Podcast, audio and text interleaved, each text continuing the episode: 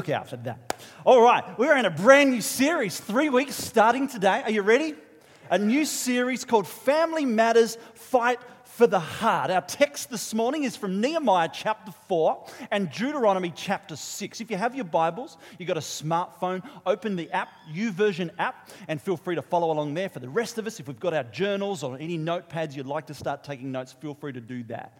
Um, I have permission to announce to you this morning also our newest family member. If you have not heard, his name is Caleb Philip Dean. He was born last Easter Sunday, last Sunday. He's the third child of Andrew and Rachel Dean, and, he, and uh, the new brother to Joshua and Caitlin. Are we excited? Yeah. Fantastic. And uh, a big congratulations to Jack and Samara, who got married yesterday as well. Had the privilege to marry them. A couple, young couple in our church, generally attend the 5 p.m. service. So, congratulations. One thing we each have in common, apart from being human, is that you and I come from a family. Family is universal, it's how we start out in life. Family, this thing called family. And if you sit around certain people's Christmas tables, there are certain dynamics that go on, aren't there? Oh, yeah. Oh, yeah. And so families bring out the best in us, don't they? But sometimes families bring out the worst in us. Let's be honest, let's take that Sunday mask off just for a moment if we could. Because families aren't awesome by accident. In fact, by accident, they're in fact average. That's why we've called this series Family Matters fight for the heart. We've got to fight for it. We've got to work hard for it. I'm not talking about physical fights, by the way. We've got to work hard to have great families because by accident, uh, they're in fact average. They can be. Why are they average? Why, could our, why, why are our families average by accident? Sometimes because there are all kinds of forces that are coming at your and my life. In the society in which we live, forces such as economic forces, spiritual forces, moral forces, cultural forces, and social forces. That's why we've got to fight for the heart. There are all kinds of forces that are coming your and my way for us to stand and fight for the well beings of our families, for our families not to be average, but for our families to be great. Do I hear an amen here this morning? Amen. Nehemiah chapter 4. Let's go to this for a moment. If you've got your Bibles or smartphones, whatever, feel free. If you don't, by the way, it's going to be on the screen, so that's okay. But let's talk about Nehemiah. Who was Nehemiah? In the history of biblical times, who was Nehemiah? Nehemiah was, in fact, known as the cupbearer. Do you know what a cupbearer was? Is. A, a cupbearer is a little bit like a, um, a butler it was a very trustworthy person, in fact, Nehemiah was. And he worked for the king, Nehemiah. He worked for the king. He was the cupbearer to the king. What does a cupbearer do? A cupbearer drinks from the cup before the king drinks from the cup. He eats from the plate before the king eats from the plate. Are you getting an idea? Just in case, by the way, it's poisoned. And that means Nehemiah would die before the king. Anyone willing to apply for a job like that today? I see that hand. I see that hand. so that's Nehemiah's role. He was the cupbearer, and one day here he is off serving in another country, and he gets word that back home in his homeland, in Jerusalem, by the way, that his city is in disarray. Here are the people, they are distraught because the walls of the city have been burned down. And of course, the walls of the city back in those days were very, very important, weren't they? What did they represent? They represented protection of the people. They represented the border of their land. And so nobody had been able to repair the walls for hundreds of years. People had returned, and there's a level of frustration and insecurity because the walls haven't yet been re- rebuilt. And here's Nehemiah. He gets this unique assignment. By the way, we all have a unique assignment. And Nehemiah gets this unique assignment, this burden to go back to his homeland to rebuild the walls of Jerusalem, and the king releases him to go back. Not just that, in fact, the king blesses him with money and with resources to help build the, the walls of Jerusalem. So, we have Nehemiah faced with this impossible task ahead of him. No one's been able to do it for hundreds of years. And Nehemiah steps up to the plate and he says in Nehemiah chapter 4, verses 13 to 14, he says this Therefore, I stationed some of the people behind the lowest points of the wall at the exposed places, posting them, say this word with me, posting them by.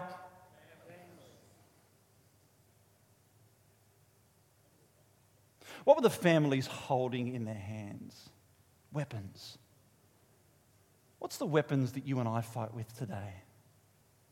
We have a prayer meeting here every, every Sunday morning at nine o'clock. We have regular church prayer meetings, as Bruce mentioned before. We fight with prayer. Nehemiah's people stood there with physical things, of course, and I'm sure with very spiritual things. But that's another context for another day.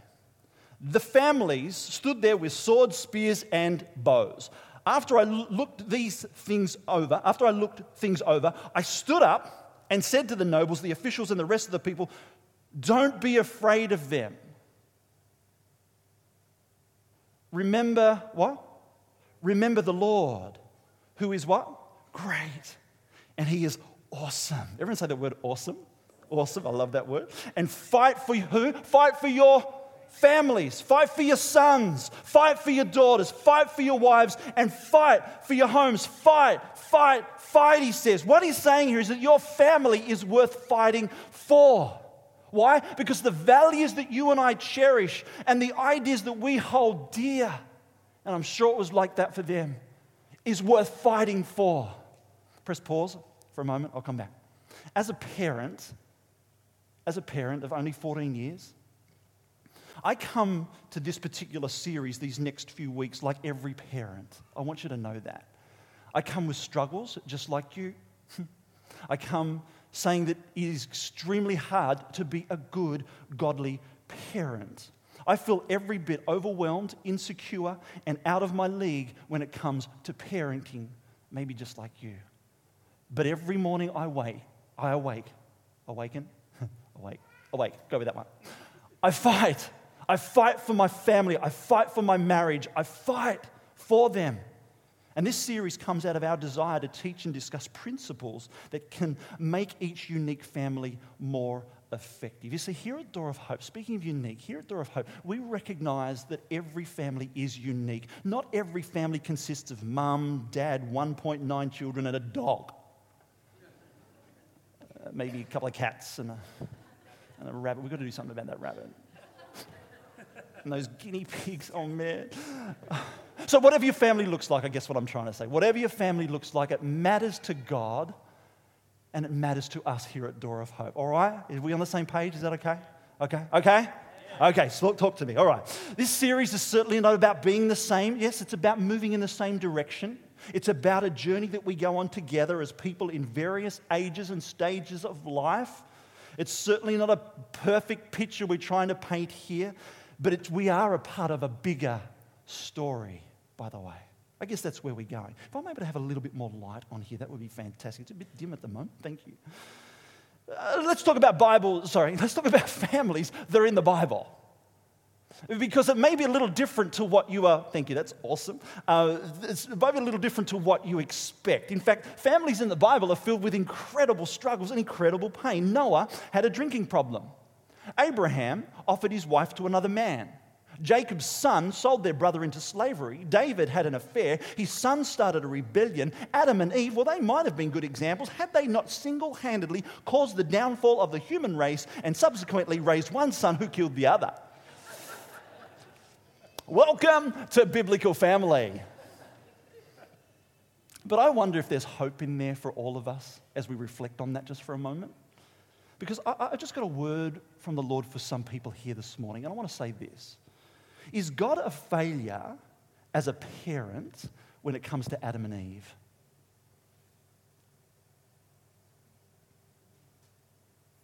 Uh, no. Sorry, the answer is no, by the way. No.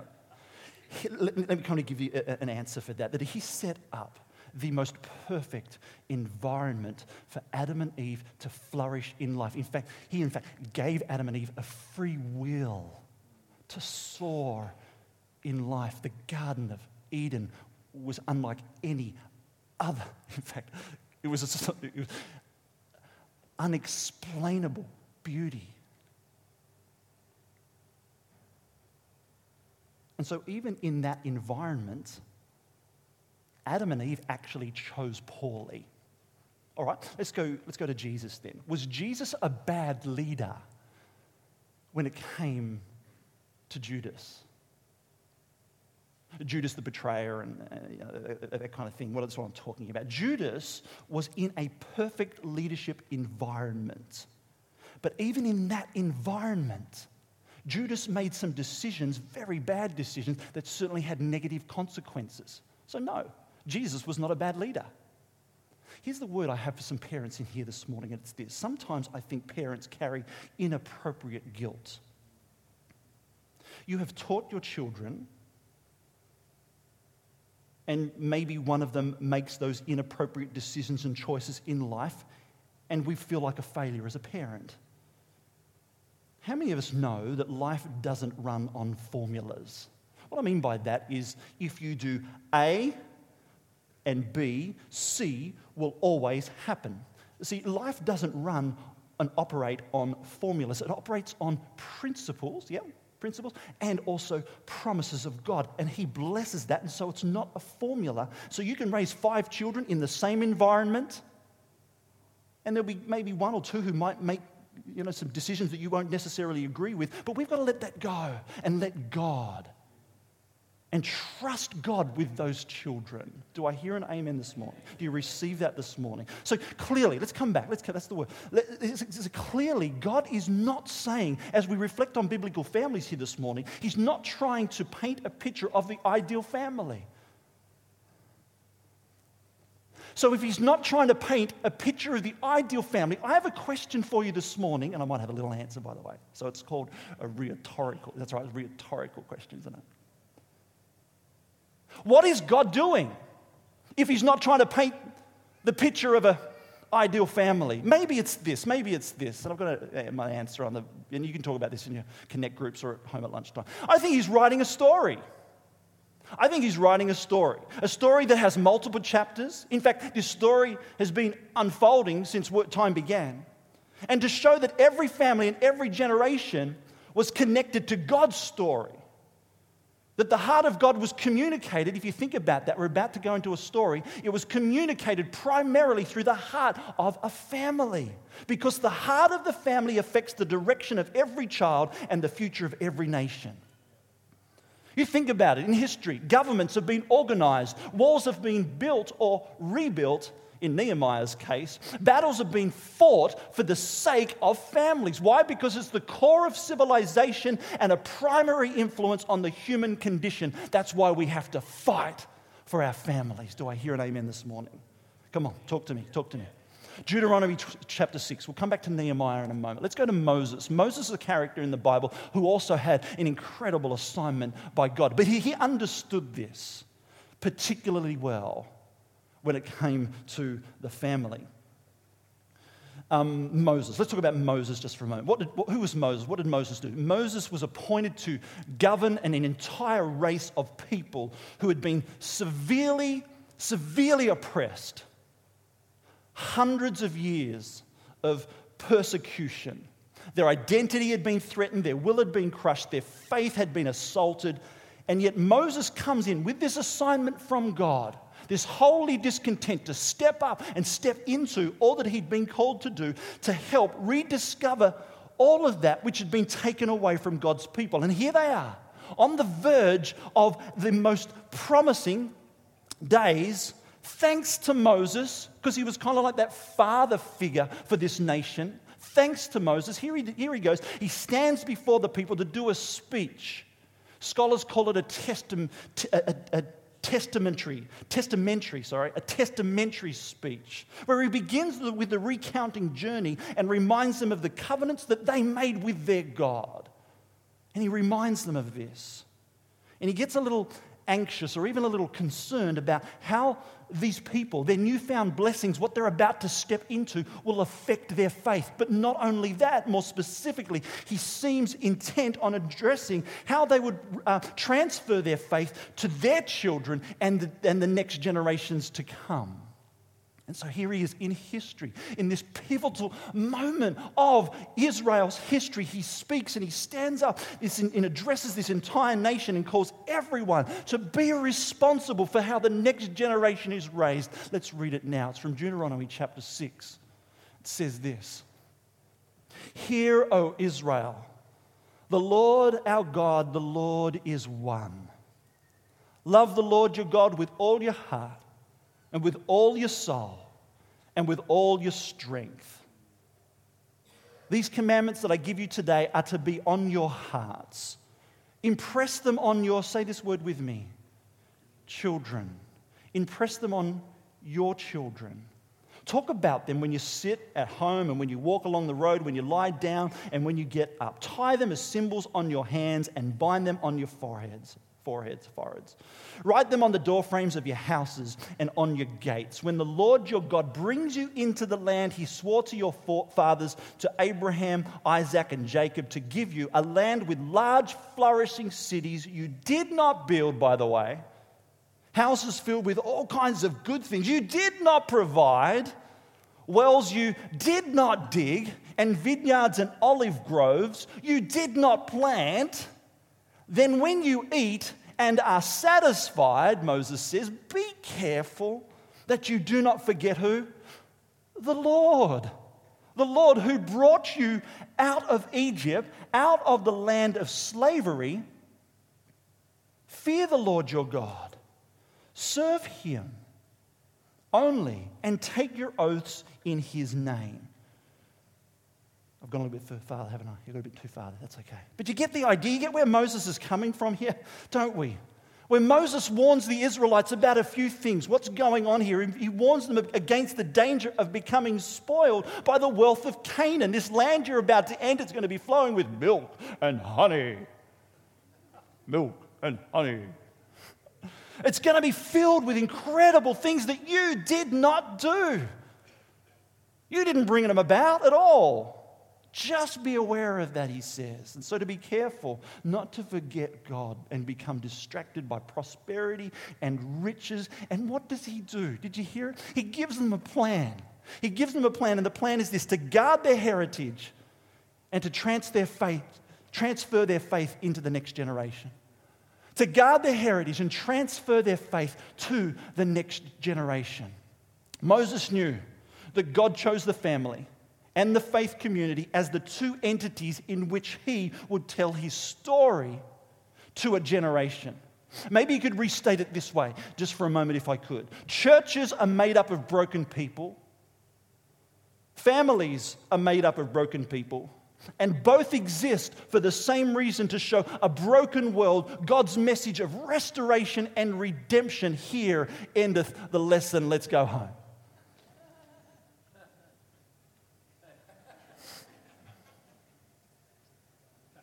Did you capture it? Did you capture it? God's story. What have we established already? Let's, let's summarize what we've established. And I think we've established this. First of all, I think God's writing a bigger story, yeah? God's writing a bigger story. We are connected to that story. The story is unfolding and has been unfolding since day dot. And that story is eternity, and this next generation is the next chapter in God's story. There's your answer. Write it down. You will get 100%. Let's think about this for a moment. Let's think about this for a moment. What's going on here? If you think about in history, um, biblical history, the history of the world, the history of the church, every generation, every generation, all throughout Scripture, was challenged to consider not just the past, not just the present, but especially the future, to consider the faith baton in whom that baton was going to be passed on to the next generation. Psalm 78, verse 4. Let's have a look here just for a moment. says this We will not hide them from their descendants. We will tell the next, say this word with me, generation. We will tell the next generation the praiseworthy deeds of the Lord, his power, and the wonders he has done. Psalm 71, verse 18. If we could keep going on to the next slide, says this Even when I am old and grey, do not forsake me, my God, till I declare your power to where? To, to who? The next generation, your mighty acts to all who are to come. If we can keep going to the next slide in Joel chapter 1, verse 3. Good, good uh, book of the Bible, isn't it, Joel? Good book of the Bible. It says, uh, Tell it to your children, Joel chapter 1. Tell it to your children, and let your children tell it to their children, and their children to who? You're getting the idea? What does this mean for us? Let's come back home. We've gone there, we've gone there. Let's come back home together in community just for a moment because I think this is what it means for us. And I want to explain it like this. It was 20 years ago. It was, tw- can you believe that? It was 20 years ago, Thredbo. Anyone rem- old enough? You're probably my age. Okay, Thredbo. Okay, it was 20 years ago, this June, July, somewhere around about that. Can you believe that? Stuart Diver was his name. His wife Sally passed away in that. Um, a tragic um, uh, rock fall in the mountains in New South Wales. Think, yep. So Stuart Diver. And so I think we've got a picture here. This is not of Stuart Diver, by the way. We've got that picture. Can we put that up? Yep. Is it there? Is it there? Yep. It's there. Fantastic. Um, I want to explain it like this. Because sometimes we get these news stories, don't we? Where somebody's stuck in a hole. And they spend so much time and so many hours trying to get this one person or this group of people out. And here we have rescue teams and firefighters and doctors. Often thousands of dollars are spent in saving lives, and so there should be, by the way. So there should be. We value life in this country of Australia. And so here they are working against the clock, and they have to collaborate to work together to make sure they get this person slash people out in time. And so they kind of come together, collaborate, and they say, We've got one shot at this. We've got one shot at this. It could it could save this person's life. And so they ask each other, well, what's the right strategy? What's the right strategy? Because it's the, the, strategy that we come up with is crucial to get this person out of this hole alive. And who remembers that day, Stuart Diver? Yeah, you remember that day? He was rescued from that. And there are other people out in the ocean over the years, haven't there? They've been rescued, and it's great. It's uh, a wonderful thing for humanity. And of course, we've got our Beaconsfield mining people as well, and a tragedy, of course, uh, that occurred there as well. Where I'm coming at with this particular illustration is this that a few years ago, we asked the same question Do we have the right strategy for the next generation? And generally speaking, the last 100 years or so, the church has adopted the, what I'm going to call this morning, the drop them off strategy. You see, when our children want to play sport or have dance or music lessons, what do we do?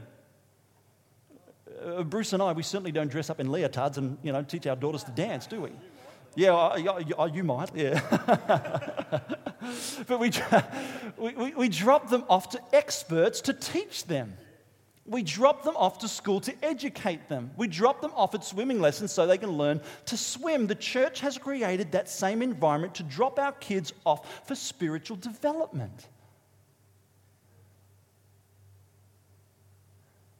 And so, because of that, a few years back, the ministry team had been asking certain amount of questions. Do we do we have the best strategy and who is charged with the primary responsibility to discipline children sorry to disciple children? Woo. i'm not going there. Not today anyway who is charged with the primary responsibility to disciple children in the ways of God. You might remember what Moses said in Deuteronomy, chapter 6. If not, it goes like this. Where was I? Oh, I might just read it from there. Here we go. Love the Lord your God with all your heart, with all your soul, and with all your strength. These commandments that I give you today are to be on your hearts. Impress them on your children, Moses says. Families, impress them on your children. Talk about that when you sit at home and when you walk. Uh, in life, talk about these things with your children. And so, from that, I'm just going to share, to finish off with this morning, to share three guiding statements with you that we've had to rethink the way that we move the next generation along our hope pathway here at Door of Hope. And the first statement is this that parents have the greatest influence in their child's life. Uh, what I mean by that is this that when a child starts kindergarten, who's there? The parent. When a child starts primary school, who's there? The parents, certainly not the children's and families minister or our youth pastor. The parents are there. When a child starts high school or college or TAFE or university, who pays for it? You get the idea. And so parents are uniquely positioned for long term influence in their child's life. Now, if you're a regular attendee here at Door of Hope, at best, At best, we will have your child, and that's what these gumball machines are uh, over here to, to kind of illustrate to you this morning. The large gumball machine has about 3,000 gumballs in there, and the one smaller one next to it has about 40. And it's to represent this that at best, if you're a regular attendee here at Door of Hope, your child will be, will be with us for around about 40 hours a year where you will have your child 3,000 hours a year of unstructured hours, by the way. And so parents are uniquely positioned for long term influence. And because of this, here at Door of Hope, we've had an honest look at how and the way we do ministry with parents and children and what that looks like. We've even admitted, to tell you the truth, the way we have been doing children's and youth ministry and the way most churches do it, by the way, is actually underemphasizing the calling and spiritual responsibility of parents. However, there is a second part to this. Yes, you are the greatest influence in your child's life, but you are not the only influence that your child needs. And so, for some years, uh, we've settled on five family values here at Door of Hope, and many of you may not have actually been here when we introduced these a few years back, but they are really important. I don't have time to go over them this morning. I'm going to do this next week in part two of our family series, and we're going to unpack these five family values even more. And that's them there. To widen the circle of influence, imagine the end. There it is. Fight for the heart. We've been talking about that this morning to create a rhythm, and to make it personal. So, these five family values, I'll talk about more next week, we hope will become a normal part of our conversation and make them a reality for the next generation. Second statement this morning it's this is, uh, uh, uh, is parents must own the spiritual development of their families. Parents must own the spiritual development of their families. Instead of outsourcing spiritual development, us parents, us parents, need to take ownership to help our children love the Lord their God with all their heart, soul, mind, and strength. You see, what happens at home is even more important than what happens here of a Sunday or a Friday night with us here at Door of Hope. So we hope, it is our hope, that our Hope Generation ministry is now regarded as Plan B. Plan A is the parents taking that full ownership and that responsibility for the spiritual development of their children. Once again, however, our strategy as a church is to equip and resource parents. We're not leaving you alone in this. We are here to help and support. We do things together in community here. And so, because of that, we've developed a mission statement that goes like this Partnering with parents to grow hope, the hope of Jesus, to grow hope in the next generation. That's the mission statement we've settled on and landed on these past few years. A couple of questions just to finish up with, and I'm done this morning, that you may have in regards to this. I guess the first question I'd really like to help answer this morning is this Why don't more parents take responsibility in spiritual development? Uh, I guess just speaking, speaking personally and maybe speaking also from my interaction with some of you, I think it sometimes comes down to personal insecurities. They kind of creep in, don't they? You know, deep down, we know as parents what maybe the depth of our walk with Jesus is really like some days. And because of that, insecurity kind of rises up and takes over and says, Well, I'm not in any position to be teaching my children about God. And so, because of that, we just do nothing. Maybe there's a lot of questions that rise up in you or in your child that are unresolved and you don't know how to handle that, whatever it is. It's certainly not about pulling out a concordance uh, to have a three hour Bible study each and every day. No, no, no, no. It's not that at all. It's actually, in fact, creating space where it's normal in our everyday conversations to talk about faith in our family, praying together about certain decisions. And as you pray together, the children actually realize that God is actually guiding my family. It's a beautiful thing. The second thing, second question, in fact, I think this once again, I feel this is from God for some people in this place this morning, and it's this. I would like to acknowledge and address single mums and single dads here this morning. I simply just want to say this morning that what you have is a massive task. It is hard enough uh, in a marriage relationship um, to build a family. And I guess I simply just want to say to single mums and single dads, which we do have here at Door of Hope, and are more than welcome to journey with us is that we love you, we respect you, we are here to help you, and we are here to serve you. Do you agree with that, church? Amen. So, from God's perspective, still on single mums and dads, just for a moment, if I could, and it's this. You read the Psalms and you read about the character of God, and a part of the character of God in Psalm 68, he says that he is a defender. He is a defender. He is your defender. He is fighting for you. And he wants you to hear that this morning. He's hiding you underneath the shadow of his wings, the Bible says. And he cares for you. And he's holding you close. That's all I want to say. Final statement, and I'm done. It's this beautiful things happen, don't they? When the church and families come together.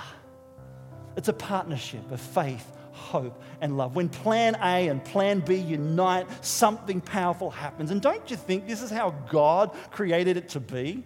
That we're a part of this bigger picture? And because of that, I guess that's where we've settled as a ministry team. That we are convinced that the best strategy for the future of our church, for faith to be carried to the next generation, is to equip, to support, and encourage parents and families. But we've got to fight. We've got to fight. We fight fair, we fight hard, and we fight together for the sake of this next generation. In Jesus' name, all God's people said, Amen. Let me pray. Father, we thank you. And what a gift it is. What a gift it is. The gift of family, the gift of children, the gift of grandchildren. We thank you so much that no matter where we come from in life, we might live alone, we might live a single life, whatever it is, we're a part of a family. We're a part of your family. In fact, we're a part of a bigger story than just so much just about ourselves. We're a part of the next generation. In raising the next generation, we each have a responsibility for that. And we're thankful that we're part of a family. And many things pale into insignificance compared to the thrill of developing a young life into a young man and a young woman of conviction character, and faith, and sending them into the world as adults who will make great choices and will love God and pursue His purposes in this world. That's our prayer, Lord, as a church, that you would protect the family. You would grant each family courage to fight for what really does matters, matter. That you'll bless each family. In fact, that you would fire each parent up to live for God themselves so their kids will catch it, their kids will see it, and the kids will feel it, but ultimately the children will live it out just as they live it out. And it's in Jesus' name we pray. Amen and amen. How about we stand? Is that okay? How about we stand and we sing our final song this morning?